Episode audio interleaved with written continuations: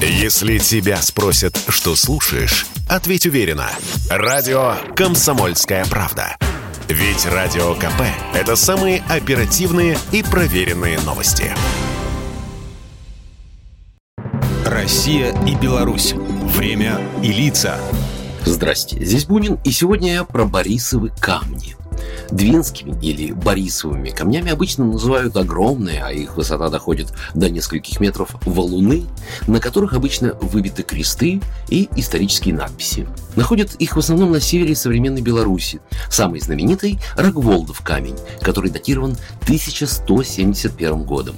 Назван он так по имени, так сказать, заказчика, друдского князя Рогволда Борисовича. И, кстати, именно потому, что отца Рогволда, полоцкого князя, звали Борис Всеславич, они и называются Борисовыми.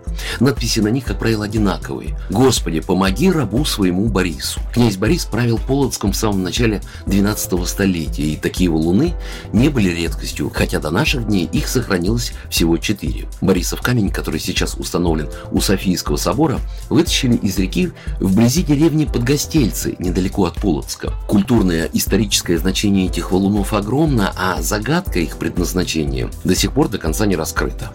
Борисовы камни были найдены впервые в начале 19 века во время расчистки дна Северной Двины для улучшения условий судоходства. Найденный там первый камень насчитывал более 900 лет.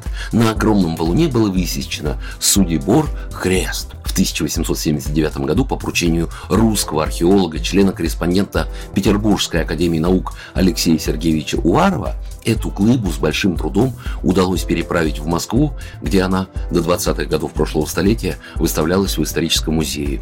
А позже камень был перевезен в музей-заповедник Коломенское. Значение надписи «Сулибор Хрест» трактуется двояко. Некоторые ученые переводят ее как «сильный, храбрый Борис Свят».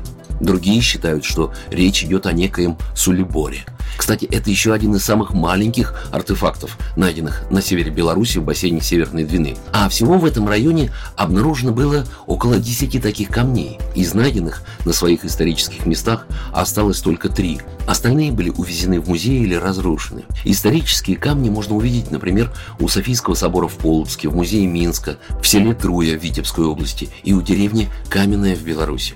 Существует несколько версий происхождения этих валунов. Согласно первой, эти валуны, судя по надписям, были связаны с распространением православия на Руси. До принятия христианства рядом с валунами совершались обряды. Возможно, что для борьбы с этими языческими традициями князь Борис и приказал высечь кресты, а также слова молитвы на валунах. Но, впрочем, есть еще версия, что это были просто пограничные знаки владений князя Бориса.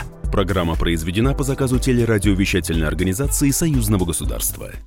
Россия и Беларусь. Время и лица.